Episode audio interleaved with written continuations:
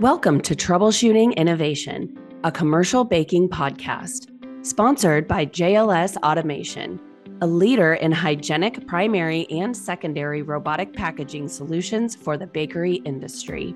I'm your host, Joni Spencer, editor in chief for Commercial Baking, and I'm spending this season with New Haven, Connecticut based Chabaso Bakery a B Corp certified commercial artisan bakery, and we are visiting with various members of the team to explore their journey of becoming a certified B Corporation and how this bakery is using its business as a force for good.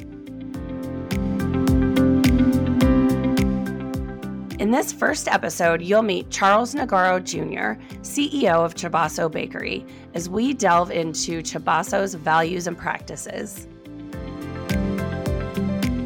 Hi, Charles. Well, can I call you Charlie? Yeah, please do. How are you, Charlie? I'm good, Joni. How you doing?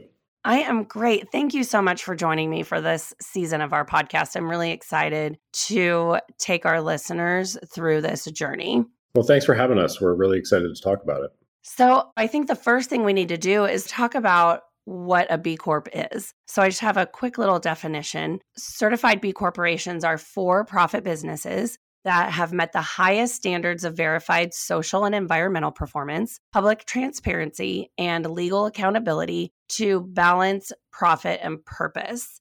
And they're certified through B Lab, which is the governing body of B Corporation certification. Before we really get into how you became B Corp certified, I want to sort of take this episode to get to know you and your bakery because the truth is and correct me if i'm wrong but a company doesn't just wake up one morning and decide to become a b corp certified company and then figure out how to make it happen from there right? Yeah totally. So it's been kind of like a 15 year process for us. Exactly exactly. So the first thing i want to do is take a look back at the history of Chabaso's core values and practices to see how you were operating with these values that align with B Corps and then see how the certification process flowed from there. Let's take a step way back in history and talk about how Chabaso Bakery was born from Atticus and how it has grown into the company it is today. Sure, totally. So, my dad started this business or businesses in 1975. my dad was a lawyer who there probably aren't many people who are more mismatched for that profession than there are my father. it took him, I think, most of his adult life to figure out that he was really an entrepreneur. And he ended up buying a used bookstore for the basically the price of like the inventory that was going out of business. And it was called Atticus. And the name Atticus actually comes from the first publisher, first Greek publisher that published the works of Cicero. Oh, wow. And um, so it's it's actually not Atticus Finch. First fun fact. Um, and so the the used book business was a great thing to be in in the 70s and early 80s. yeah, used books, not even new books. And in 1981, they opened a bookstore cafe in downtown New Haven and inside the British Art Center, which is uh, a Yale building. And that was like the first building in downtown New Haven that kind of started to transform this city. It's also a concrete box. It's a museum. So it doesn't have any kind of fit outs for like baked goods or a kitchen, no hoods. So to make this thing possible, we always had to have this like little offsite kitchen that was staffed with Yale art students or spouses or partners of, of Yale students or Yale professors. We relied on this creative energy of all these people. And that really was this foundation for Atticus. And then that turned into Chabaso in about 1996 because we were baking bread for our retail stores. And my dad had the idea of wholesaling it. And Chabaso is the combination of the names of me and my two sisters. So it's Charlie, Abby, and Sophia. I love that. Yeah, still remember this day in 1990 something where we sat in our kitchen and my dad was like, I want to name this after my three kids. And we all figured out the name and it all just kind of came together. It was a fun little collaborative family moment. That is so awesome. And, you know, I did always assume that Atticus was named after Atticus Finch. So already I've learned something right out of the gate. Yeah, we'll come up with t-shirts or something. you should have it says Atticus, not as in Finch. so, Charlie, you have sort of a, a lifelong experience in this family business with both Atticus and Chabaso. I met you a few years ago, and I remember when I visited Chabaso, at that time, your main involvement I think you were the owner of Atticus at that time. The day I met you, you were doing some R&D and tinkering around with some Atticus bread in Chabaso's bakery. I remember there was this little mini R&D space inside the plant. So, from a baking standpoint, how did you get involved in the business and how have you kind of grown that because I think you have a really interesting story to tell. Yeah, it's like there's this giant rubber band attached to me. As hard as I've tried to run away from the family business and New Haven, it's the further I've gone, the harder it snaps me back. My sisters love to remind me of that. So I had done like summers making bread, and even now it's hard, but like back then it was like really hard. And I kind of liked it. I kind of liked the flow that comes with doing something hard all day. But it took me a long time to actually fall in love with bread probably because I grew up with it. I started working in the family business in 2006. I did the Chabaso thing from 2006 to 2016, from production to COO. I had this experience of going to the bread lab out in Washington. And I remember kind of going out there with this thought in the back of my mind of like, you can't change the world by baking bread. and then seeing all these people out there who are like actively changing the world by baking bread uh, I think the first kind of like moment you could call an epiphany was like actually standing in a wheat field and never having done that, even though going through like 25,000 pounds of white flour a day. You know, I didn't even know what the wheat plant looked like or what milling was. And uh, it kind of shocked me a bit. And that, among other things, led me to think back to all these wonderful things that I grew up with at Atticus that all the creative energy was producing. And that had all kind of gone away. And I spent three or four years from 2016 to 2019 just working over at Atticus, just the retail store in New Haven, and had the opportunity to try to kind of bring that stuff back while layering in this newfangled idea of fresh milling specialty grains and maybe even trying to grow them in Connecticut and then in 2019 had the opportunity to start to run both of those businesses. So i think that's probably right when we met each other which seems like yesterday and 10 years ago right.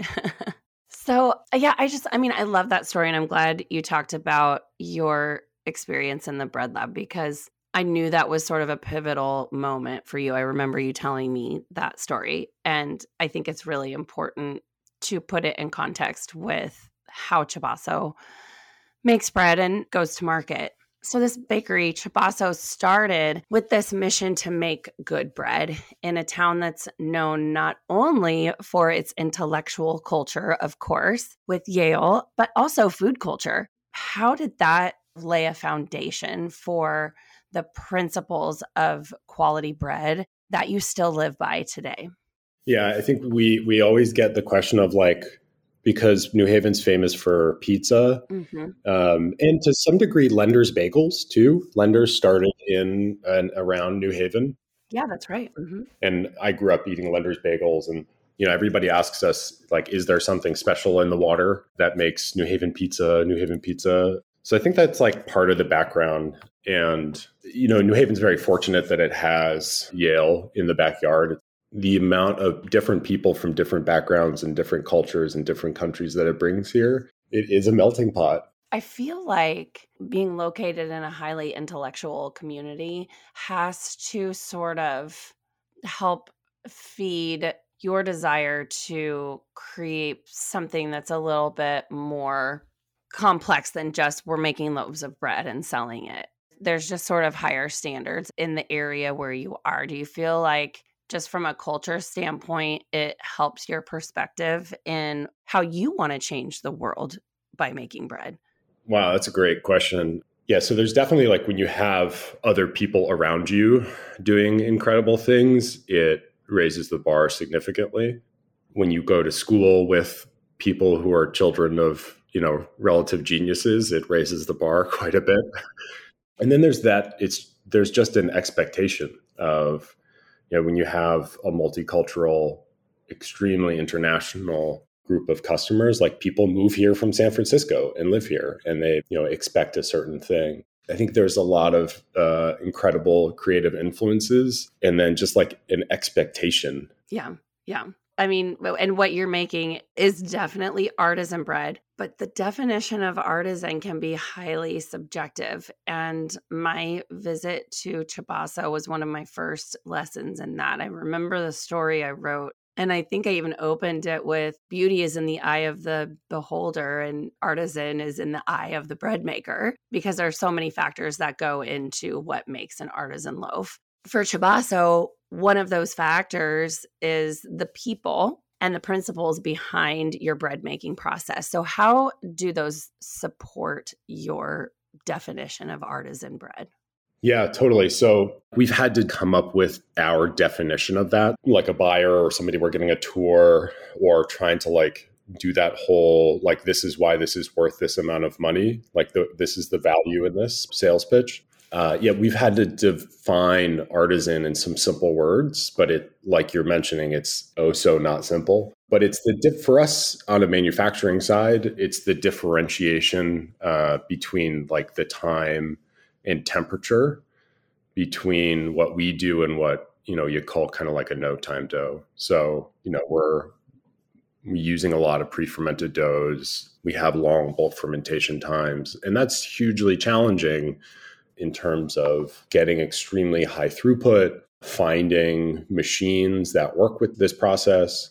So, like since the beginning in the 90s, like putting in machines for some level of automation has always been yeah like this isn't for this but it kind of works so like let's put this thing together with this thing and you have to like enjoy that process and then the the day-to-day operations of it and how it interacts with the staff is just everything if your team doesn't understand that like every day things are going to be a little different and like the desired outcome is collectively making something that's special, it's just not going to work. And they have to kind of get that this thing is a challenge and there's some creativity involved, but it's also like a very well defined process. And to get your team really believing that, you have to value them, respect them. Might sound kind of like duh, but you really have to listen to them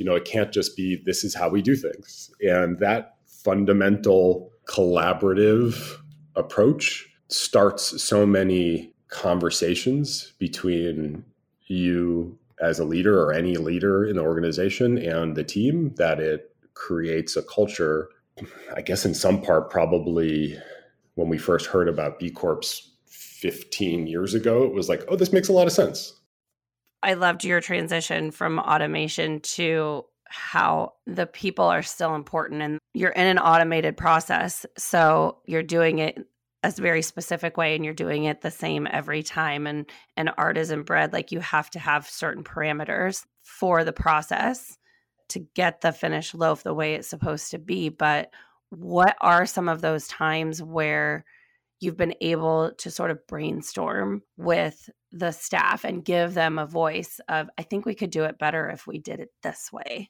yeah the funny part is like they come up with those things on their own you know you just kind of have to stand there and watch how they're doing something and you go oh how did you think of that? Like what are you show me what you in a very non-accusatory way which is really tough. It's like why are you doing it that way? Um, they're like because it works better. It's like oh, okay so yeah but please tell me more so i can like make sure everybody does it that way. Like the days where it comes out perfect are almost worse than the days where it doesn't come out perfect because you're you're like wait what did we do right because when you do it wrong it, it's like real obvious. Like okay we know what we did wrong. Like we forgot salt. We forgot yeast. We overproofed it. It was 85 degrees in the room today. The air conditioning failed. The points of failure are so much easier to identify than the points of like success because perfection whatever that means is the combination of like 10 different things going right at the same time. So those things come from your staff doing something on the line with a mixer or with an oven that you never would have thought of. I really saw that when I walked the plant floor those years ago. There is this element of collaboration in your bakery. And I think that's why Chabaso's story is about way more than just the bread and how it's made and, and who it feeds. Troubleshooting Innovation is brought to you by JLS Automation, a leader in automated bakery packaging solutions. Simple and easy to use primary loading systems, cartoners, and case packers. Fill labor gaps while keeping your bakery products safe. Compatible with various sustainable packaging materials and formats. Gentle product handling from raw dough to fragile pastries and all the way to sandwich assembly. Enhance worker safety while reducing waste. When performance of your bakery line matters, JLS provides innovative solutions that help make your business a force for good. Learn more at jlsautomation.com. Um, I'm going to kind of shift gears here for a second. Your dad, I remember he told me a story. he told me lots of stories.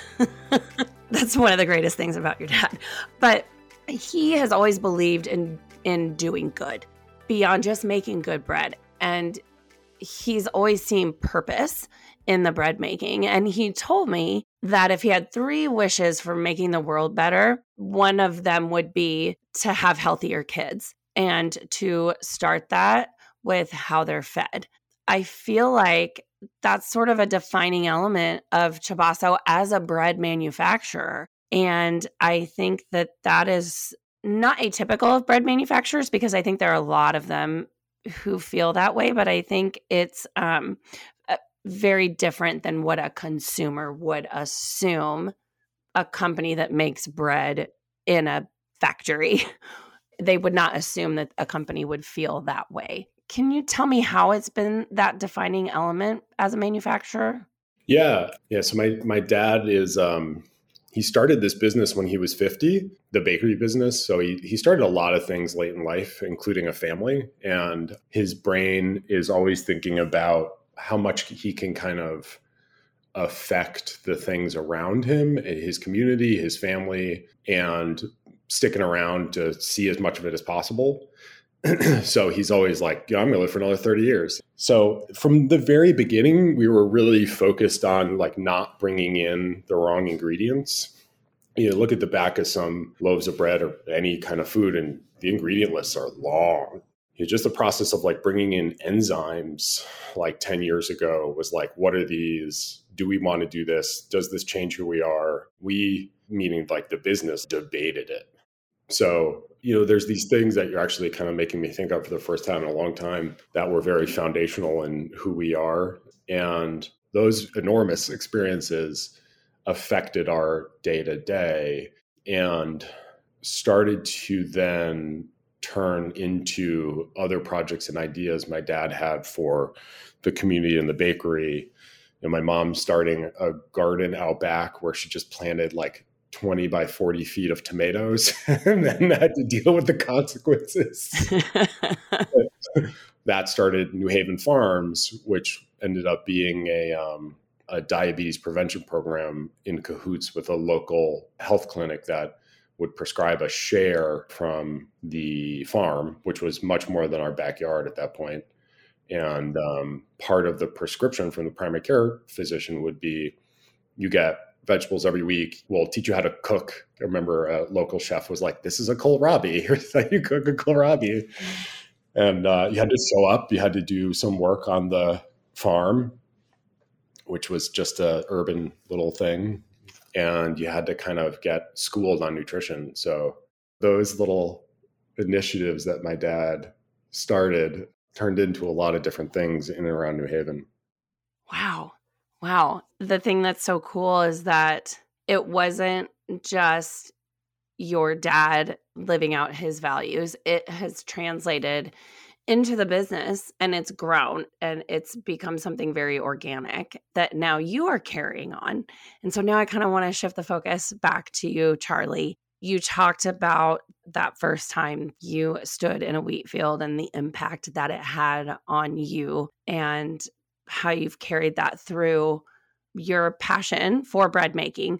And now you're pretty involved in local, state, and regional agriculture. So, can you kind of talk about your journey in how bread making is running much deeper than the production process from an agricultural standpoint and a community standpoint?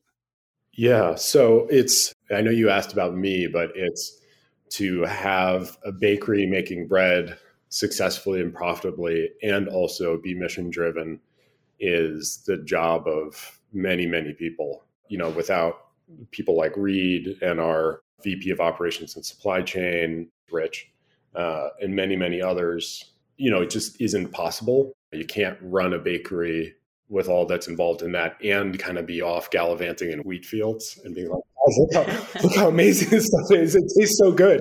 be like, yeah, yeah, yeah, we have to kind of make a truckload of bread right now.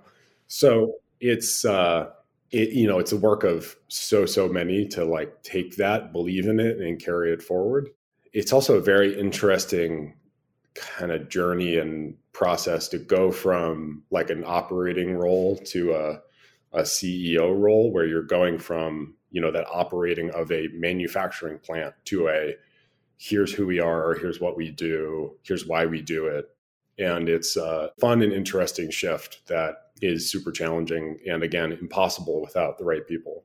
The first thing that started me really down the path of growing interest in grains really clicked with me and with us was they actually taste better. Yeah. That there's, we're leaving not just flavor on the table, but um, no pun intended, but leaving nutrition and so many more aspects of things that we can be including in our food. I unfortunately a lot like my father, so I tell a lot of stories, but there's this really I guess, moment after coming back from one of the trips to Bread Lab and having gone with him to like a barley field and learning what barley was and learning what malt was, and that the malt industry is just very singular in what it produces. And someone made this like specialty malt and put it in vanilla ice cream, and it tasted like all sorts of different things. And I was like, wait, did you put pineapple in this? They're like, nope, that's the malt. It's like, okay, cool. So we're definitely screwing up. We're missing something. Why are we as a society like accepting these flavors that people are giving us that just like aren't that great? That's really what gave us the mental support, confidence to come back and say, okay, we're going to try to grow grains, especially grains in Connecticut and see how it goes. And how is it going? it's really hard. so this was like a pre-pandemic project that started, happened, failed a couple times, restarted, and um, the wonderful thing that we've experienced in the last five years of working together, Reed and I, is we start these little projects, and someone usually goes, "Yeah, that's a great idea. I'm going to go do it." If we end up being the instigator of one good thing, we're more than happy with it. Right before the pandemic in October of 2019, uh, we did our own little bread thing out at Yale called Grain Gab. It brought together a whole bunch of people. Again, Reed did all the work. And out of that, someone else carried the torch and has started like a, a Northeast Grain Alliance. They had a mill, they had a malt house that's been growing. And if we had a tiny part in playing in, you know, I won't say incubating that, but like pushing it or nudging along, we're extremely happy to have that happen. We'd love for someone in Connecticut to start a mill so that we can continue it. You know, part of the process also with us with growing wheat in Connecticut was Connecticut's got a lot of farmland and the primary output of that is actually flowers Right behind that is feed corn for cattle that makes commodity dairy. If you've ever known a dairy farmer, you've known that they probably work 70 hours a week, don't get paid a lot of money, and die young. There's lots of farmers out there that are dying for something other than what they're currently doing. They don't know what to do and they're relatively risk adverse because they're right on the edge, anyways. It worked pretty well for us. What we have learned is we really want to help support people who are already doing something. And that's where CT Food Launchpad has kind of come in. Let's talk about that. I mean, I think the work you did with the Connecticut farming was sort of pre pandemic, but then CT Food Launchpad came after the pandemic, right? Yeah, it it it happened when we went to go open our second retail location, and um, man, I give my dad like a lot of a lot of flack for having like 42 ideas before breakfast. Um, and um, you know, in retrospect, it's like, wow, I should probably stop making fun of him. uh, That's why I'm sitting here giggling. yeah, right. Yeah, so we we right before like March of 2020, we signed a lease for a second Atticus in New Haven. It, it of itself was a crazy idea, but it meant that we had about like eight months to kind of like figure out what the heck we were going to do with this 2,500 square feet. And we'd been talking to the city of New Haven and the state of Connecticut, and they were, they still are, and very supportive of incubating food businesses and startups one of the very popular ways to do that is a shared kitchen or kitchen spaces that people can rent for a food truck or a or a small food business. And we thought, okay, we'll go and do that. We'll make that part of this 2,500 square foot little thing that we're also going to put a bakery in and we're going to have like a big commercial kitchen and a grocery store and we're going to sell stuff and we're going to do coffee and and and and and we needed to kind of evolve that idea that pretty quickly flipped over to okay, instead of renting our space to other people, we will help folks make something and get it to market and sell it for them. So we we started to make baked goods for Sanctuary Kitchen, is a nonprofit in New Haven that helps refugee and immigrant women who cooked at home get a job eh, now that they've landed in a new life. Wow. Yeah, and they so they do that through catering. It's a great model. It makes a lot of sense. So we started making a baked good for them, selling it in our retail locations, and then giving them a percentage of those sales. You know, so all they have to do is come and show us a recipe. We'll scale it up for them and make that happen. Nice. Yeah. So that like we're like, okay, this checks a lot of boxes. We don't have to really do anything new. We're just using our existing staff. We don't have to like manage outside groups. And that worked. Not like hugely impactful. It's not like all of a sudden you're selling significant quantities of this to to fund a nonprofit. Yeah, uh, of course. Uh, so, and then it throughout this, we had other people coming to us and saying like, "Hey, can you help me make not a baked good? Like, can you help me find a co-packer for a hot sauce?" We're like, um, sure, we'll try. uh, and after that, it evolved into okay, so there's people who have market ready products that they're selling at a farmer's market or through an online store or through their kitchen. And they want to take it to the next step. They want to take it to Whole Foods. They want to take it to another retailer. Like, oh, this is what we do all the time. We go to retailers and say, like, here's our stuff. Let's do this.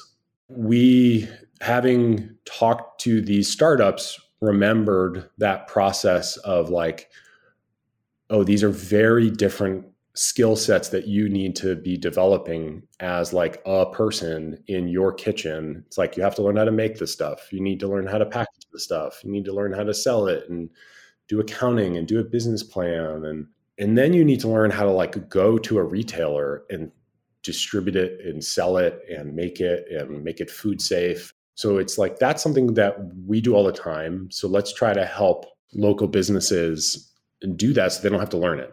Like, why have 10 local food startups go and learn this thing when we already know how to do it and we can just, they can focus on what they do best, make this really special hot sauce.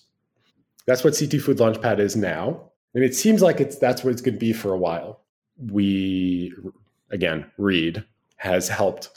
Um, uh, there's a Ghanaian hot sauce called Oshido that, with our help, has gone through with two retailers and is now carried in Stop and Shop. So this concept is amazing and it you've turned that space sort of into a training and education facility for startup food brands, right?